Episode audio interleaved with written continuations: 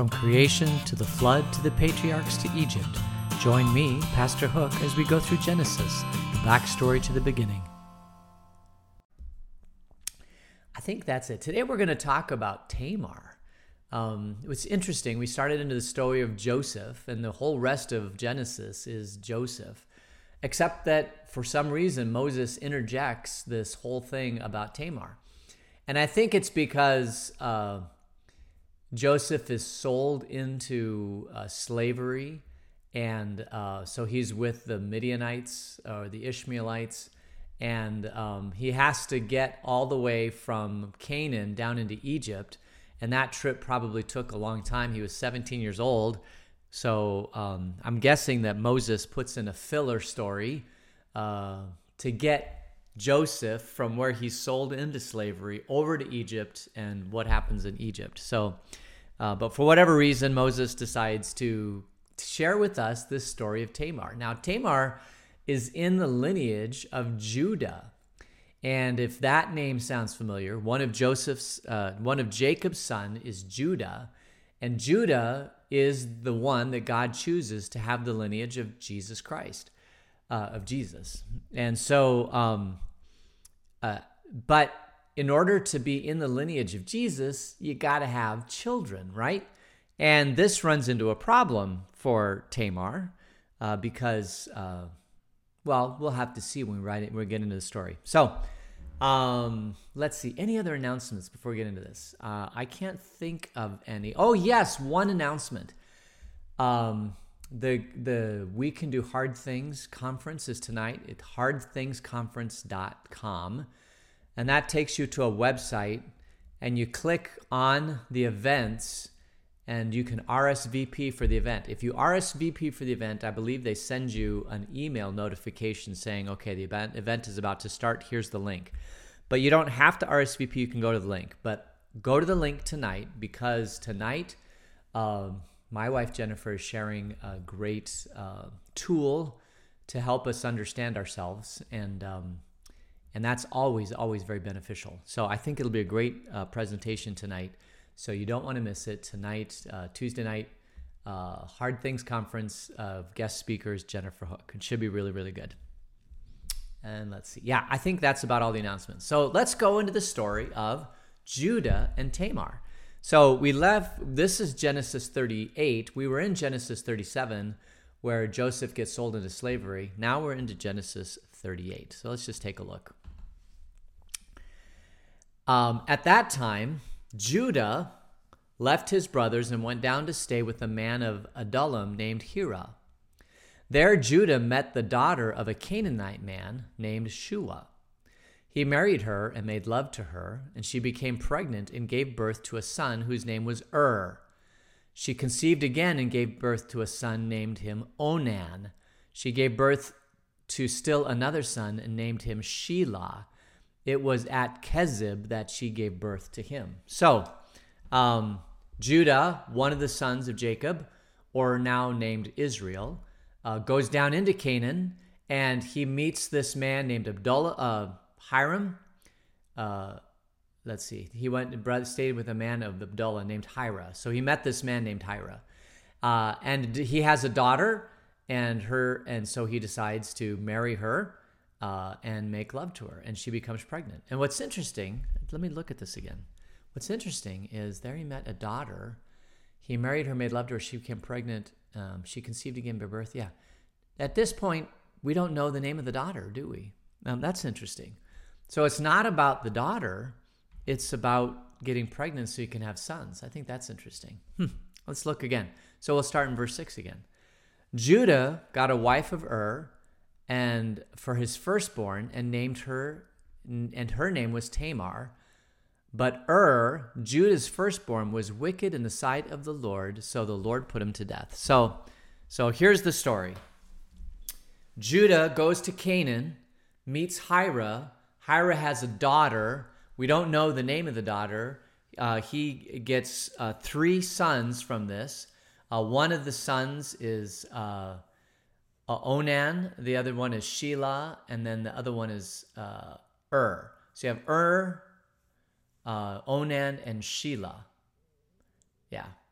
And then Judah gets a wife for Ur. This is his son, um, his firstborn, and, her name was Tamar. So Judah got a wife for Ur, his firstborn, and named her Tamar. So Judah has a son and uh, gets her a wife named Tamar. So he has three sons. And uh, the oldest son, he goes and he actually does what Grandpa Isaac or great grandfather Abraham did. You know, went and got a got a wife. So he go gets a wife. His name, her name is Tamar. But apparently, Ur, his son, one of the three sons, is a wicked guy, and he dies, and the Lord puts him to death. Now that's interesting. So you have three sons. Judah has three sons. This is the lineage of Jesus three sons. The first son is wicked. He's already found a wife for uh, the son. That's Tamar. And now Tamar has no husband. She's now a widow. Now, according to the law of Canaan land and kind of uh, what's going on at this point, at this point, um, for Judah to have a lineage, uh, to carry that firstborn lineage, what should happen is that he should allow the second son then to impregnate Tamar uh, and then have a son. And if that doesn't work, then you have the third son impregnate Tamar. If that doesn't work, then you have basically no sons, right? Or, you know, no progeny. And this, this is the line of Jesus. So there needs to be a progeny. So um, Ur impregnates Tamar and then Ur dies. Well, then what happens? Let's, let's take a look and see. Then Judah, Judah said to Onan, now Onan is the second son. Let me move up here. Then Judah said to Onan, verse 8, Sleep with your brother's wife and fulfill your duty to her as a brother in law to raise up offspring for your brother.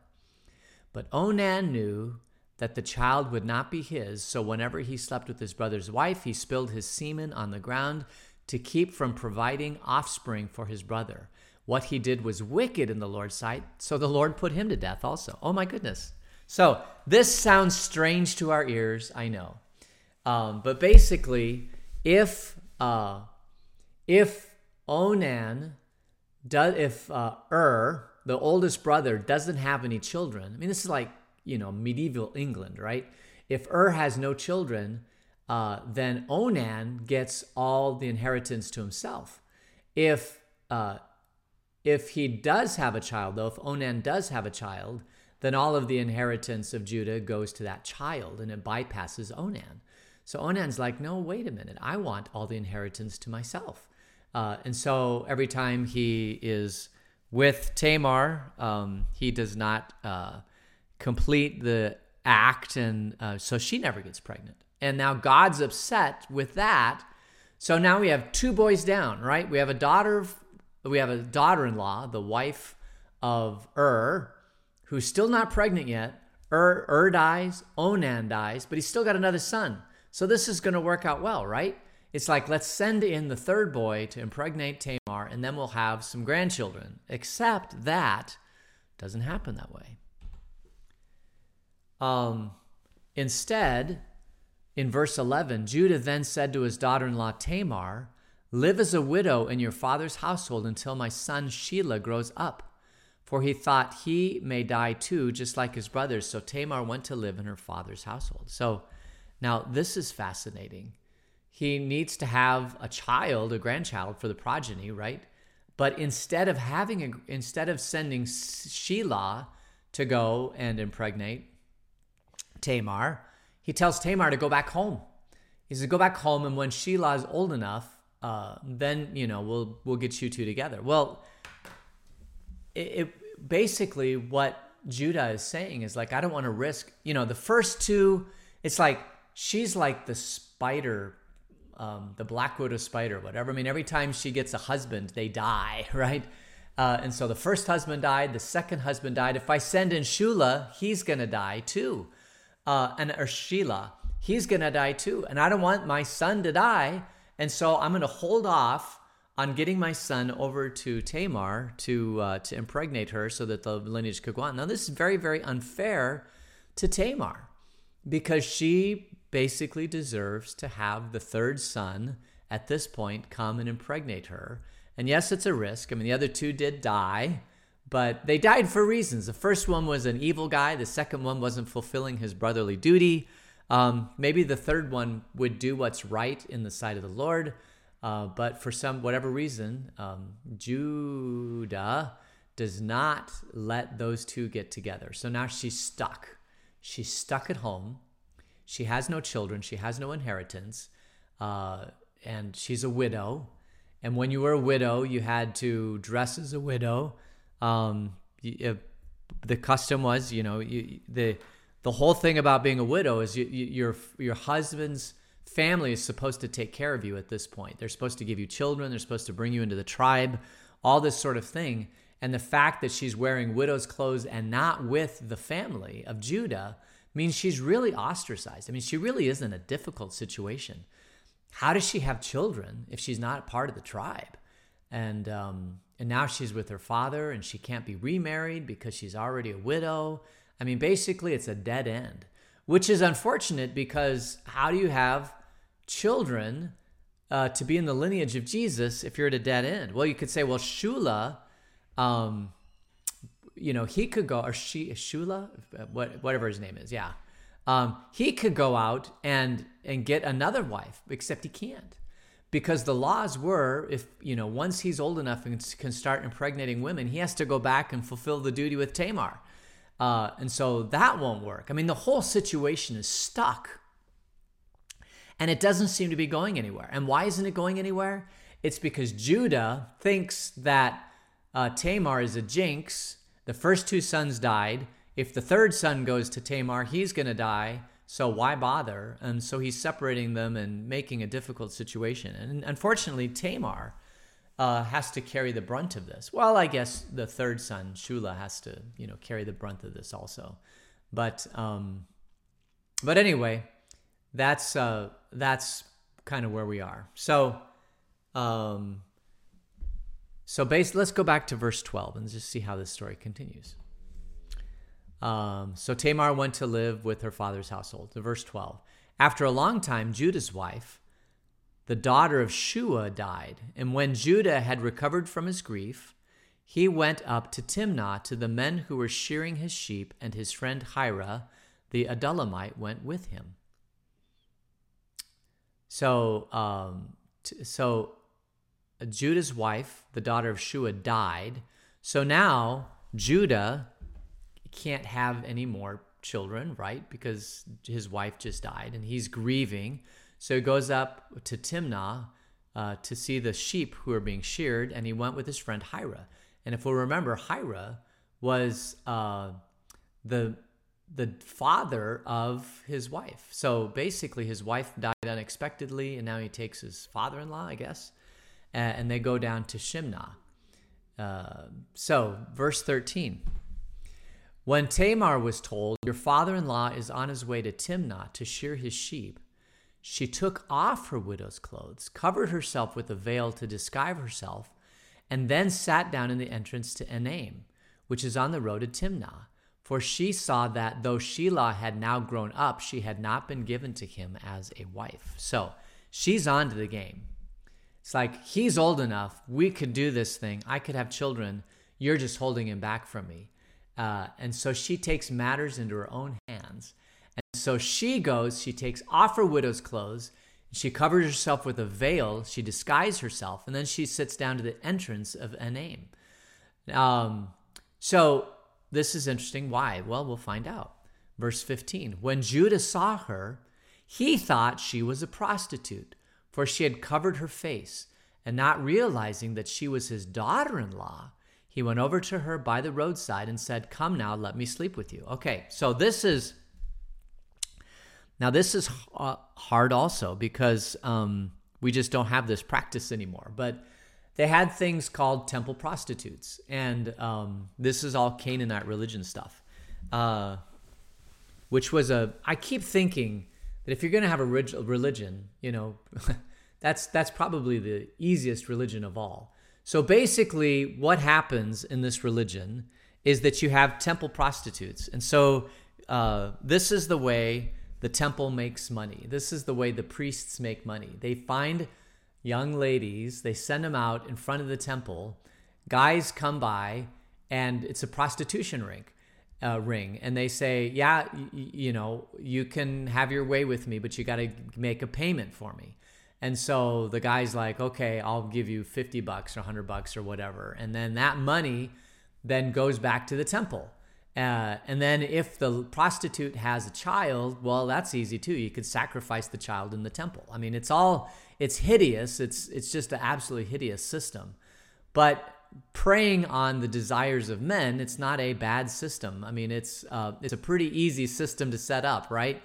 Um, and there are even American deviations of this kind of thing. Maybe not as bad as Canaanite religion, right? But um, you know, having multiple wives and multiple children and stuff like that. Anyway, so, um, but uh, they um, basically, this is the way they would set it up. Um, and the temple prostitute was basically property of the temple. Uh, they would earn money. You know, the temple would pimp them out. They would earn money. Uh, and if they, if by chance they got pregnant, then the, the child is sacrificed. I mean, this is just how they, this is how the temple operated. Uh, and so J- J- Judah is going by the wayside. He sees a woman. He thinks that's a temple prostitute, and he's like, "Yeah, I'll do this." And um, and so he's he's ready to to uh, to make a deal with this prostitute, which is interesting because that's not part of the Abrahamic religion. It's not part of the covenant, um, which is interesting. Also, you shall have no gods but me. Uh, you know, I am the God of Abraham, Isaac, and Jacob. Uh, and yet he's he's going outside of that tribe, and uh, well, let's just see what happens.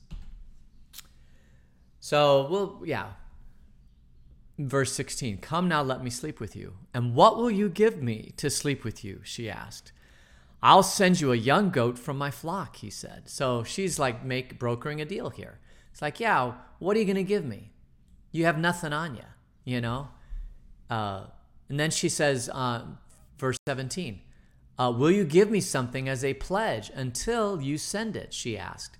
He said, What pledge should I give you? And she said, Well, your seal and its cord and the staff in your hand, she answered. So he gave them to her and slept with her, and she became pregnant by him. And after she left, she took off her veil and put on her widow's clothes again. So basically, here we go. Made a deal. Uh, I'll give you a goat from my flock. Well, you have no goat on you. Well, then give me your cord and your staff. So he gives her the cord and staff. Um, so now the deal has been struck. She's now pregnant. Uh, she's pregnant from her father-in-law, and um, she's pretty clever, clever girl. So what does does Judah fulfill his to fulfill? Does Judah get a goat and send it back so that he can get his cord and his staff back? Well, let's find out. Uh, verse 20. Meanwhile, Judah sent the young goat by his friend to the Adullamite, his friend the Adullamite, in order to get his pledge back from the woman. But he did not find her. Uh, so he asked the men who lived there, Where is the shrine prostitute who is beside the road at Enaim? So he sends the goat back. I want my rod. I want my I want my staff. I want my cord. Uh, here's the goat. My friend, go find this woman. Get get my cord and my staff back, and then I'll have a goat. So the guy goes uh, there uh, and to, to look for the temple prostitute. Uh, is where where's the temple prostitute and and what happens? Uh, well, let's see. there hasn't been any shrine prostitute here, they said. So he went back to Judah and said, I didn't find her. Besides, the men who lived there said, There hasn't been any shrine prostitute there. Oh my goodness. So now he finds out what in the world is going on. I made this deal with the temple prostitute, the shrine prostitute, uh, and it's not there. What the heck is going on? I don't understand. Um, well, let's. What does how? What does he do? So verse twenty three. Then Judah said, "Well, let her keep what she has, or we will become a laughing stock. After all, I did send her this young goat, but you didn't find her." So he's saying, "I kept my part of the bargain." I sent the goat to make the swap to get my stuff back. She's gone. She presented herself as a temple prostitute, but I don't want to be a laughing stock. So well, let's just forget the whole thing.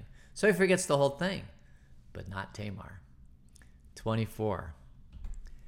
About three months later, Judah was told, Your daughter in law Tamar is guilty of prostitution, and as a result, she is now pregnant. And Judah said, Bring her out and have her burned to death. So um, she gets pregnant. Tamar is now in her father's household. She gets pregnant. And Judah's like, You're not supposed to get pregnant unless it's from my son. And uh, I held him back from you on purpose because I didn't want him to die. And now you're pregnant. And so by right, and this is all so foreign to us, but by right, he can have her killed uh, because she went outside of the line of Judah to have a child, and that is not the way it was supposed to happen. Um, so, and this is all on Judah. I mean, Judah is to blame for all this. He's to blame for having a son that was wicked. He was to blame for having the second son, who's probably also wicked because he doesn't fulfill his brotherly duty. The third son doesn't seem to be uh, taking ownership of the situation and doing the right thing and arguing with his father to go and impregnate Tamar. Uh, I mean, the whole thing is messed up. And the only person in this whole story that seems to be doing anything about this is Tamar. Um, so, uh, but now she's going to be burned to death, uh, according to the story. So let's see what happens. Verse 25. As she was being brought out, she sent a message to her father in law I am pregnant by the man who owns these, she said. And she added, See if you recognize whose seal and cord and staff these are. Dun dun dun dun dun dun. And Judah recognized them and said, Now this is interesting. She is more righteous than I, since I wouldn't give her to my son Shelah. And he did not sleep with her again.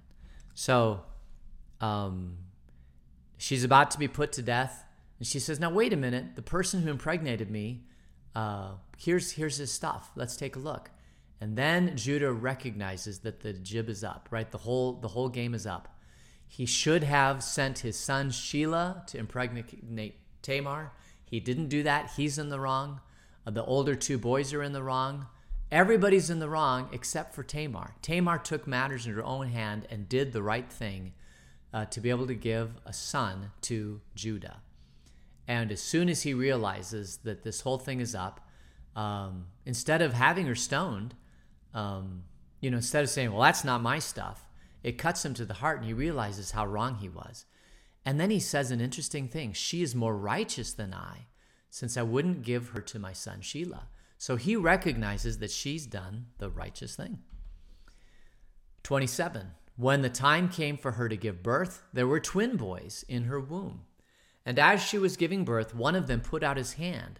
So the midwife took a scarlet thread and tied it on his wrist and said, This one came out first. But when he drew back his hand, his brother came out, and she said, So this is how you have broken out. And he was named Perez, and then his brother, who had the scarlet thread on his wrist, came out, and he was named Zerah. And uh, isn't it interesting? There seems to be twins in this family line of Judah, right? Because uh, uh, Jacob and Esau are twins, and now uh, Zerah and Perez are twins. Of course, the first one to come out of the womb gets this little scarlet thread tied on. Okay, that's the firstborn, but he's not the first. He stuck his hand out, but he's not the first one out of the womb, which is interesting. Um, so uh, don't know if the lineage goes through Zerah or if it goes through Perez. I guess we could take a look and see in the lineage of Jesus which one gets this. I'll do that for tomorrow. That would be interesting. Um, my guess is, knowing how God works, um, that the old, the first one to come out of the womb is going to be the older brother, but the one that gets the blessing is the one with the scarlet. Um, so we'll have to look that up. All right. So, and again, what? Why is this story here? I mean, it's a strange story. Uh, Moses uh, is telling the story of Joseph, and he interjects this story. Well, he's Judah is part of the lineage of Jesus, so we we have to kind of track along with Judah because he ends up being the lineage of Jesus. And also, it's an interesting story. It it gives us some little of an, a bit of an insight into the Canaanite practices pre-Mosaic law about how these things were to be dealt with and how Judah you know, we talk about the Lion of Judah, and Jesus is the Lion of Judah, and uh, King David comes from the line of Judah. Everybody is from the line of Judah. Well, Judah's a schmuck. he doesn't do the right thing, but he finds a Canaanite woman, a Canaanite woman who does the right thing. And so he ends up having children. uh, he ends up having progeny, which is just remarkable. Um, God always gets his will done. When God wants to get something done, he gets it done. Uh, through Abraham, Isaac, Jacob, and now Judah, and all these people were the promise to be the lineage of Jesus. And men keep trying to screw it up and muck it up by taking things in their own hands to outthink God. And, it, and God's like, no, I've got a plan. Trust me. And it's so hard for us to trust God when His plan just doesn't make any sense. Uh, his plan uh, doesn't seem like it's ever going to be fulfilled. Uh, but when God makes a promise, He keeps His promise. And of course, the greatest promise is that through Jesus, we can be in the kingdom. I mean, that's the ultimate promise. And so, um, and, and God is a very, very faithful God. He is extremely faithful and He keeps His promises. And that's something that we can cling to uh, in this whole time of the coronavirus, that God clings to His promises. So I think we'll end it just a minute early today. Um, we will meet again tomorrow, Wednesday. Thanks for joining me. Uh, we will continue the story of Joseph. This was just a little brief story about Tamar, very fascinating, uh, but we'll close in prayer. Dear God, we thank you that you are faithful. Uh, be with us today uh, in this beautiful day. fill us with your love and joy and peace. In Jesus' name.